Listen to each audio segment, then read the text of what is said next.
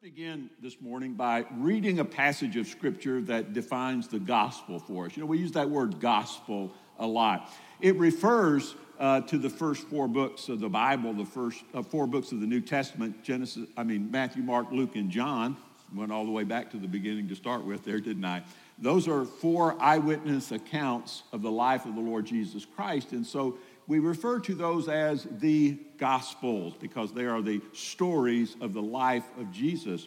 But the gospel uh, is the thing that saves us. It is the fact that God left heaven, came to this earth, was born of a virgin, lived a sinless life, died for our sins, was buried, and rose again on the third day. So we're going to read about that. The Apostle Paul uh, writing in this ancient letter to the church at Corinth in Greece says this in 1 Corinthians chapter 15 verse 1. Moreover, brethren, brothers and sisters, all you Christians out there, I declare to you the gospel which I preached to you, which also you received and in which you stand. Verse 2. By which you are saved. This is where salvation lies. This is where eternal life lies, is in what God did for us by which you are saved, if you hold fast that word which I preached to you, unless you believed in vain. What he's talking about here is that some of them ha- uh, were denying the resurrection. He said, You got to accept it all. Jesus not only died for our sins, he rose again on the third day for our sins, and believing anything else is useless. Verse 3 For I delivered to you, first of all, that which I also received that Christ died for our sins. Not just because somebody killed him, but Christ died for our sins according to the scriptures. And verse 4 says that he was buried and that he rose again the third day according to the scriptures. That's the gospel. But here is another great thing. Verse 5 says, and he was seen. That is, people witnessed the fact that he was alive after his resurrection. He was seen by Cephas, that's Peter, then by the 12. Actually, there were only 11 of the 12 at that time, but uh, they're referred to as a group as the 12.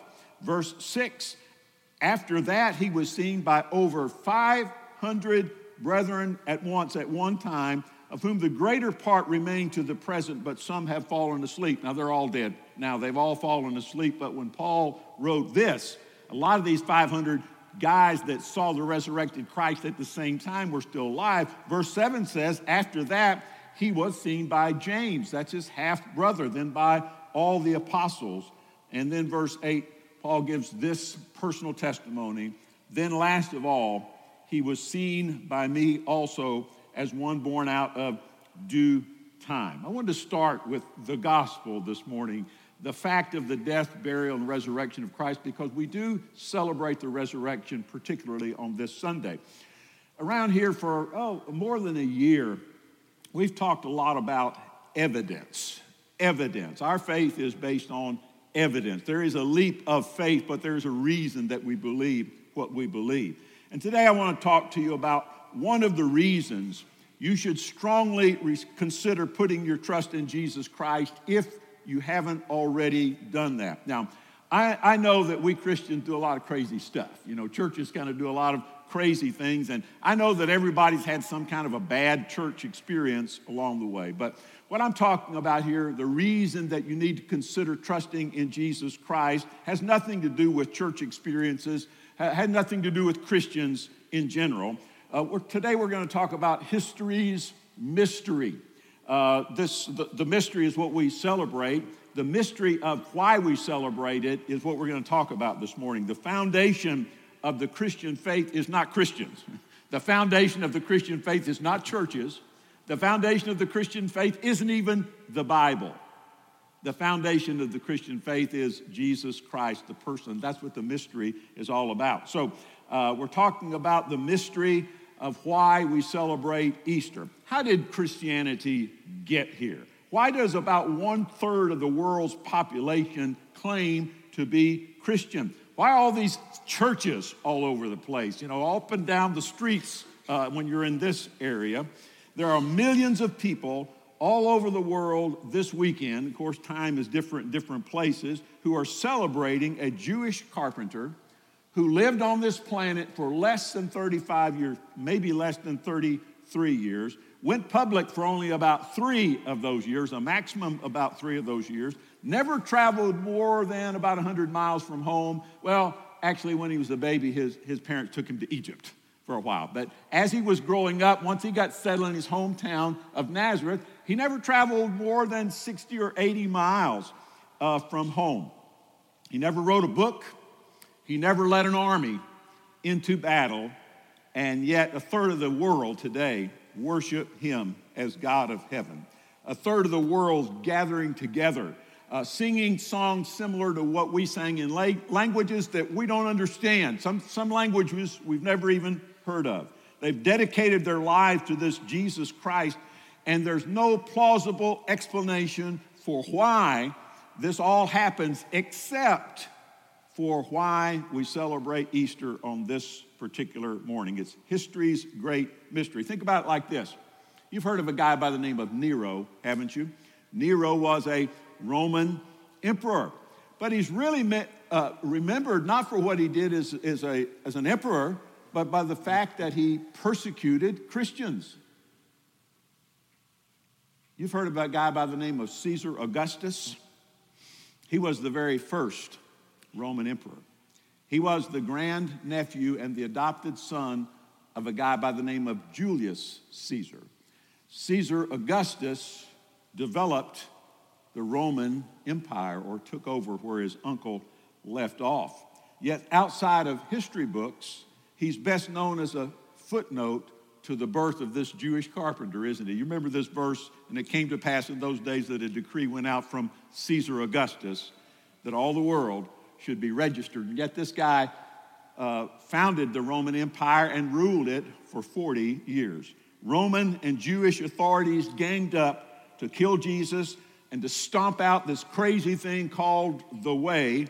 And now there's no more Roman Empire, and there's more Christians than there are any of those uh, other kinds. It's history's great mystery. The answer to these questions of how did this happen? How is it that Christianity survived the first century? How is it that this small group of people that was so discouraged became what we are today? How is it that that this happened is the reason that we need to put our faith in Jesus Christ. So, just for a few minutes this morning, I want us to consider the simplest explanation for how or why this happened. We're going to start with this thought all movements have things in common. People study stuff like that. It's not a mystery how religions and causes and movements begin. The first principle, we're going to look at two. The first of these principles is this new religions or movements usually always have a charismatic leader with a new or seemingly new message that appeals to something going on in culture. Often, when something new starts, it's because some kind of social or political unrest that causes division in a nation or a group of people, and then some charismatic leader comes along. Now, I'm using that charismatic in, uh, in a sense that it means a person with compelling charm that inspires devotion uh, in others. But this guy comes along and he starts saying things, and people start saying, hey, yeah, that's what I mean right there. He just says it so well. That's what I believe. And he says it in such a way, or she says it in such a way that people begin to follow them. But eventually, you know, they always re- receive opposition, but eventually there's enough of a movement among the populace that uh, the status quo is overthrown and this new thing starts. That's the way most movements start. Let me give you a couple of examples. That such was the case of a prophet in the seventh century by the name of Muhammad. Before the prophet rose to prominence, the Arab tribes were mostly nomadic, they were polytheistic, and they worshiped idols. But this guy, born in Mecca about 570 AD, orphaned at an early age, claimed that he was visited by the angel Gabriel and that he was the last and greatest prophet to proclaim complete surrender to one God. That's called Islam. By the time he died in 632 AD, most of the Arabian Peninsula were followers of this new thought, the charismatic leader. Some of us who are here remember the 1950s and the 1960s in our own nation and the tumult that raged over race relations during that period of time. our nation was divided over the rights of African American citizens. During that tumultuous era, there was a guy by the name of Dr. Martin Luther King Jr., called doctor because he received a PhD degree in systematic theology from Boston University in 1955. He was a, Baptist pastor and an educator when he rose to prominence. He was an extraordinary communicator and leader, and he was able to say things with such passion in such a way that he moved people to action. He marshaled the forces of civil rights in our country, and it led to a lot of legislation. On October the 14th, 1964, Dr. King received the Nobel Peace Prize for combating racial inequality through nonviolent resistance. So that's the first thing. First thing is this, this charismatic leader that usually is involved. Second thing is what we're going to look at a little bit more. When they die, when this charismatic leader dies, and everybody does die, their followers pick up the burden of leadership and keep their teachings alive. In 632 AD, about 600 years after Jesus, the prophet Muhammad died of natural causes, but his followers decided to keep it going. Now, there was a little division of it. That's why we have Shiites and Sunni Muslims in the world today. But by the but anyway, they went on to conquer the Arabian Peninsula, the Holy Land, Spain, North Africa, and a lot of other territory. The spread of Islam is an interesting story, but it fits, it fits the, uh, the process that people have studied about this is the way movements and this is the way new religions start. On April the 4th, 1968, Dr. Martin Luther King was assassinated by James Earl Ray in Memphis, Tennessee. King had led the civil rights movement since the mid 1950s, using this combination of impassioned speeches and nonviolent protests. But his death didn't end the movement because his family and others took up the leadership. Uh, he's remained um, uh, the most widely known African American leader of his era and, and of our lifetime. Uh, he's the most public face of the civil rights movement, most eloquent voice. But when he died, the movement did not die. Uh, there was triumph in the tragedy, but it all makes sense the movement, the charismatic leader, the death of that leader. Now, one would assume, I took time talking about that, one would assume that that's what happened in Jesus' case. As a matter of fact, as I've read things uh, through the week getting ready for today, it's amazing how many people think that's what happened to Jesus. He was a charismatic leader, he came along, he died, and his followers decided to keep it going after his death. But the problem with that is close investigation shows us that that simply was not the case with Jesus. It didn't happen that way. Let me talk to you about that. No reputable historian who looks closely at the facts of Jesus' life would take the common transition that happened other ways to have happened in the case of Christianity. That's why this is the mystery of history. The problem is with Jesus himself and with his message. Let's look at the message of Jesus. The first problem was that Jesus' message didn't advocate liberation or revolution. When it came to government, you know what Jesus said? Obey and pay. Obey the laws and pay your taxes. Government like that when you say things like that. Mark 12, 17, Jesus answered and said to them, Render to Caesar the things that are Caesar's, and to God the things that are God's. And they marveled. And when he talked about his own kingdom, he said, This is a kingdom that is not what? Not of this world. He said, My kingdom is not of this world. At his trial, Pontius Pilate said, I find no fault in this man. He has done nothing that is against the government. Concerning Moses' law, Jesus said, Obey it and I fulfill it. Jesus was no revolutionary, but the real problem with Jesus' message is the second thing right here. The second problem with Jesus' message was that it centered on Jesus. Martin Luther King's message did not center on Martin Luther King, it centered on the rights uh, of people. But the message of Jesus was all about Jesus. Jesus never asked his followers to trust in his ideas. He asked them to trust in what? Trust in him, you know, not his ideas. When Jesus first walked onto the public stage to be baptized by John the Baptist, John 1:29 says this, the next day John saw Jesus coming toward him and said, "Behold, the Lamb of God who takes away the sin of the world. He immediately exalted this man. The problem with Jesus' message, as far as it fitting into the normal sequence of things, was that it was all about Jesus.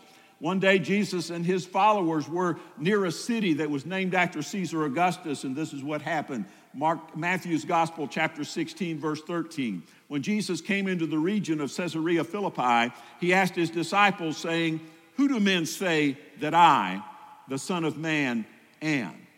So they said this in verse 14. Some say you're John the Baptist, some say Elijah, so others Jeremiah, or one of the prophets. Verse 15, he said, But who do you say that I am? Verse 16, Simon Peter answered and said, You are the Christ, the Son of the living God. Now, I don't think Peter fully understood what he said when he said that. But he said, You are the Christ, the Son of the living God. Verse 17, Jesus answered and said to him, Blessed are you, Simon, Barjona, son of Jonah, for flesh and blood has not revealed this to you, but my Father who is in heaven he not only said, You're right, he said, God is the one who told you about that. The problem with Jesus' message and why it doesn't fit with everything else is it's all about Jesus. When Jesus' good friend Lazarus died, uh, Jesus had this to say to Lazarus' sister Martha, John 11, 25. Jesus said to her, I am the resurrection and the life. He who believes in me, though he may die, he shall live. A little bit later, he was talking to Thomas, you know, one of his followers, that guy that we call Doubting Thomas. John 14, 6, Jesus said to him, I am the way, the truth, and the life. No one comes to the Father except through me. I am the way. A couple verses later, he's talking to Philip, another one of the 12. And Jesus said to him in John 14, 9, Have I been with you so long, and yet you have not known me, Philip? He who has seen me has seen the Father. So how can you say, Show us the Father? He said to Philip, You see me, you see God. That's a lot for anybody to say. Jesus did not come to leave his followers, us, with a collection of insights and parables and teachings to pass on to the next generation. He went too far for that to be the case. He claimed too much for that to be the case. He made too much of himself for that to be a case and he allowed other people to make too much of him. The simplest explanation is that he didn't fit that. The third thing I want to mention to you this morning is so when his disciples watched him die, because it was all about him, when his disciples watched him die, they watched the movement die with him. The Jesus movement wasn't about principles and parables, it was about a man who was God, and his name is Jesus. That was so true that even before Jesus was crucified, his closest followers began to abandon ship. They began to uh, leave him. At Jesus' arrest in the Garden of Gethsemane, his followers ran like scared rabbits. Peter, who said, You are the Christ, and I will never give up on you, that same evening said he didn't even know who Jesus was. Mark's Gospel, chapter 14, verse 70. But he, Peter, denied it again. A little later, those who stood by said to Peter again, Surely you are one of them, for you are a Galilean, and your speech shows it. Verse 71. Then he began to curse and swear, I do not know this man of whom you speak. I've never even met this guy you call Jesus. What a coward he was, running away. Why? Because his faith was in Jesus and Jesus was about to die. The same people who wrote the Gospels, the accounts of Jesus' life, admit that they were cowards. If they had been making up this story, they would have written themselves in as heroes. But when Jesus was arrested, they lost their faith and ran. Christians didn't crowd around the, around the cross in sympathy with Jesus. They didn't crowd around the cross waiting for him to explode off the cross, rip his shirt off with a big S underneath, you know, and zap everybody around. They were running and hiding because they thought he's dead and he's going to stay dead. There is no indication of faith. Yes, Mary, his mother, was there. And yes, there were two or three other women there. And yes, the Apostle John was there for a while, but no indication of faith, no indication of hope. After Jesus was buried, the Christians didn't come crowd around uh, the burial place, waiting for the explosion, you know, the bright light to shine and, and, and the, the resurrection to take place, because they didn't think it was going to happen. Messiahs don't die. The Son of God can't be killed. You can't crucify the resurrection and the life. The mystery of history is how do you go from that scenario when everybody quit, when everybody said it's over, when everybody said my faith was in him and he died and he let me down? How do you go from there to these same people standing in the streets of Jerusalem proclaiming the resurrected Christ and the gospel of Jesus? How do you go from that to 300 years later when the Roman emperor becomes a Christian? How do you go from that to the fact that today, on this very day, one third of the world gathers together to proclaim their faith in Jesus Christ? How is it possible that this crazy movement that died when he died survived the first century and into the 21st century? The answer is this Easter solves history's great mystery. The resurrection is the only answer.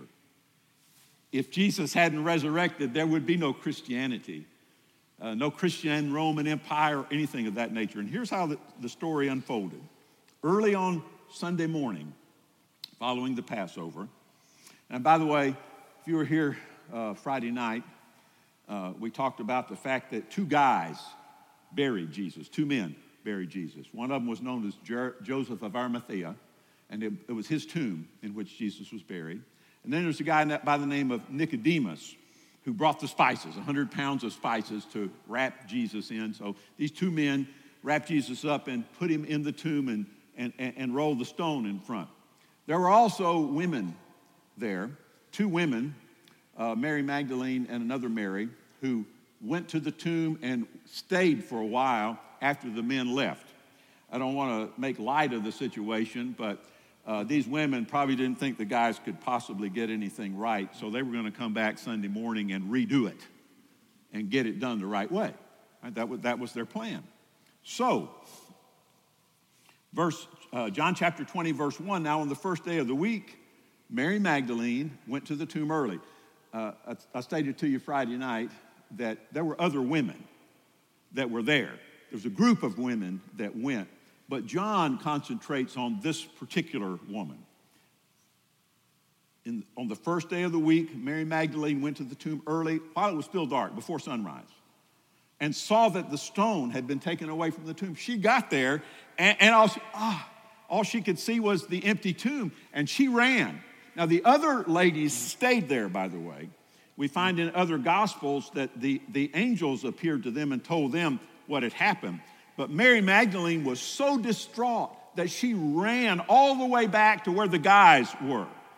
Verse 2 Then she ran and came to Simon Peter and to the other disciple uh, whom Jesus loved. Now, this is John's gospel, and this is the way John refers to himself. He doesn't call himself by name, he calls himself the other guy that Jesus loved. That's a pretty good way to, to mention yourself. I'm the other guy that Jesus loved. But she came back and she said to Peter and John, They have taken away the Lord out of the tomb, and we do not know where they've laid him. And nobody thought maybe he rose from the dead. Mary didn't think that. Peter didn't think that. John didn't think that. One of these guys that accompanied Jesus for three years didn't say, Hey, I, I bet I know what happened. I bet he rose because that's what the Bible says is going to happen. No, nobody even thought about that. So Peter and John went running to see what had happened. Meanwhile, they must have crossed paths. The other women are coming back to talk to the other guys and uh, tell them what happened. So they came back and they said, Look, the grave is empty and, and we met these guys at the grave, and they said Jesus resurrected. Luke 24, verse 11, tells us how the other men responded.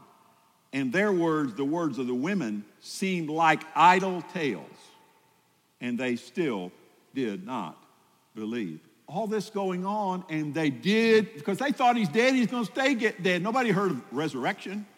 By the way, women had little power and little status in the first century. Men wrote the New Testament. And if they could have left out the part about the women getting there first and the women believing first and Jesus appearing to women first, they would have left it out. But guess why they put it in? Because that's the way it happened. Because it really happened. No one was celebrating because the people who brought us the story of the resurrection, the people who wrote the Gospels, sheepishly but honestly admit that they thought when he died he would stay dead, and they were cowards. They had run away. John continues the story.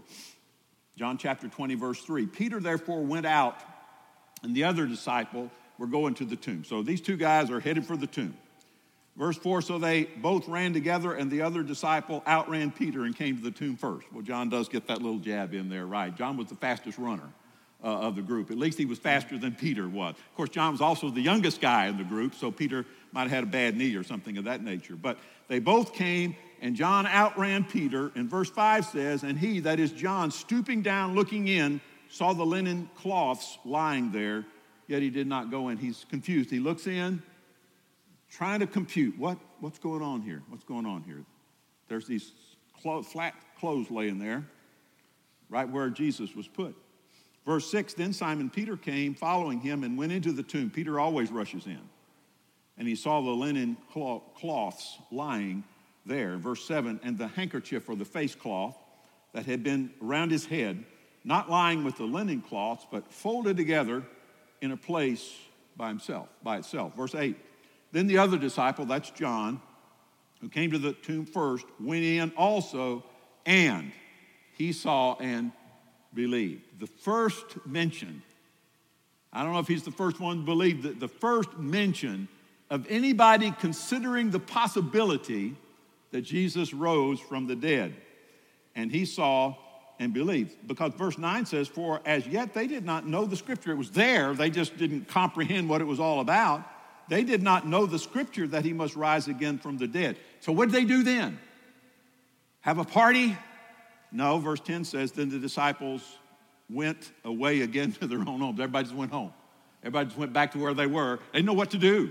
There's, all right, possibility of the resurrection, not sure what's going on. They just all went back home. Let me tell you some, a couple things about Jesus' followers. The first one is this Jesus' followers didn't re engage they didn't get recharged, get back into it because of something Jesus taught. They didn't, they didn't re, engage because of a miracle that he had done. They didn't re engage because they looked back and they thought, this was a really good guy. And he had some good stuff to say. That's not why they re engaged. Number two, Jesus' followers re engaged because of someone they saw. And they saw Jesus. And that's the only explanation for why we're here today. They saw Jesus. So let me move on to the next thing. Here's how we know that the message of the early church was the resurrection. These men, these cowards who didn't expect the resurrection, these men who ran for their lives and hid, came out of hiding and began to preach. They didn't preach the teachings of Jesus or the parables of Jesus to start with, they preached the resurrection of Jesus. Had a four point message, and here's what they preached. Number one, you killed him. This is they're preaching to the Jews to start with. You killed him. Point number two, God raised him from the dead. Point number three, we have seen him, so we're testifying of it. Point number four is repent. Get your life right. Believe in him. Part of Peter's message on Pentecost, Acts chapter 2 and verse 22. Peter's preaching. Jesus back in heaven. The Holy Spirit's come on the church. Verse 22 Men of Israel, hear these words Jesus of Nazareth a man attested to, by God to you by miracles, wonders, and signs which God did through him in your midst, as you yourself know. You remember Jesus. You remember what he did, and you rejected him. Verse 23 Him being delivered by the determined purpose and foreknowledge of God. It was all part of God's plan. You, you killed him. You have taken by lawless hands, have crucified, and put to death. Verse 24 God raised him up, whom God raised up, having loosed the pains of death because it is not possible that he should be held by it. And then Peter referred to some Old Testament scripture and how they had seen the resurrection. And then he said this in Acts 2.36. Therefore, let all the house of Israel know assuredly that God has made this Jesus, whom you crucified, both Lord and Christ. Verse 37. Now, when they heard this, they were cut to the heart and said to Peter and to the rest of the apostles, Men and brethren, what shall we do? How shall we respond to this? Verse 38 Then Peter said to them, First thing you do is repent. Remember what repentance is. Repentance is having that change of mind, which is a change of heart, a change of direction, a change of action. Repent. And let every one of you be baptized in the name of Jesus Christ for or on, on account of the remission of sins. First, you repent, you get forgiven of your sins, then you get baptized because your sins are forgiven. And then you receive the gift of the Holy Spirit. The resurrection solves history's mystery. We did not get here in the same way other movements got to where they are. History, the resurrection solves history's mystery. I tell you something else the resurrection solves. It solves the, the mystery about my sin and about your sin. The resurrection of Jesus Christ assures the fact that your sins have been forgiven you. We can believe that Jesus rose from the dead because we have the word of eyewitnesses and because there's no better explanation for the change in the disciples' actions and attitude. Jesus actually rose from the dead, just like he said just as is recorded in these ancient documents called the Gospels. So, if you are a Christian, if you are a believer in the Lord Jesus Christ, if you are a follower of Jesus, you can live your life with confidence. Your prayers matter. God is there to hear what you pray. Your faithfulness matters. You may think I go do, I do this over and over and over again. I'm wondering if it's doing any good. It matters. Kind of like raising your children, you know. Everybody that's ever raised a child has gotten to a point where I don't think this is doing any good. You know, this kid's a, a wreck. Well, it is doing some good too. You just keep doing the right thing. Faithfulness matters, and your generosity matters. You give and you give and you give and you give and you wonder, is my giving doing any good? Yes. Eternal good. And it's all because of the resurrection. So if you are a Christian, you can live with confidence.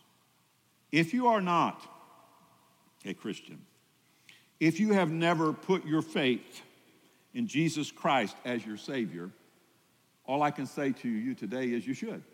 You should. Nobody else offers the gift of eternal life. I don't care what some Christian has done. I don't care what some Christian said. I don't care how some church acted or how some preacher or pastor or priest or anybody else acted. I don't care about that. Our faith is not based on those things. Our faith is based on Jesus Christ and Him alone and the fact that He rose from the dead. The Apostle Paul said, For whoever will call on the name of the Lord will be saved, will have the gift of eternal life. And Jesus said, or at least John recorded while Jesus was talking to Nicodemus there in John chapter 3, for God so loved the world. God loved the world so much that he gave. That's what love does, that he gave his one and only, one of a kind son. That whoever believes in him, whoever places their faith and trust in him, shall not perish, but have everlasting or eternal life, shall not die and go to hell, but shall have eternal life. The resurrection. That's why we have church 52 Sundays out of the year, by the way. it's because we celebrate the resurrection every Sunday morning. But this day, this day is pretty special because we're not exactly sure what time of the year Jesus was born but we're sure what time he rose from the dead because it's connected with Passover. And we know that we're right about the right time right now when he rose from the dead. I encourage you, if you're a Christian, don't lose hope. Don't give up. Don't think, well, all this I'm all this I'm doing isn't helping any. Yes, it is. You're honoring God if nothing else. If you're not, I encourage you, trust in Him. If He is dealing in your heart, don't keep pushing Him away, but trust in Him. Let's bow our heads and pray together. Father in heaven, I thank you that you so clearly have left us evidence that Jesus rose from the dead. and that he now is with you. We honor you as the only God and Savior and ask you to give us the grace to follow you. In Jesus' name, amen. Please stand.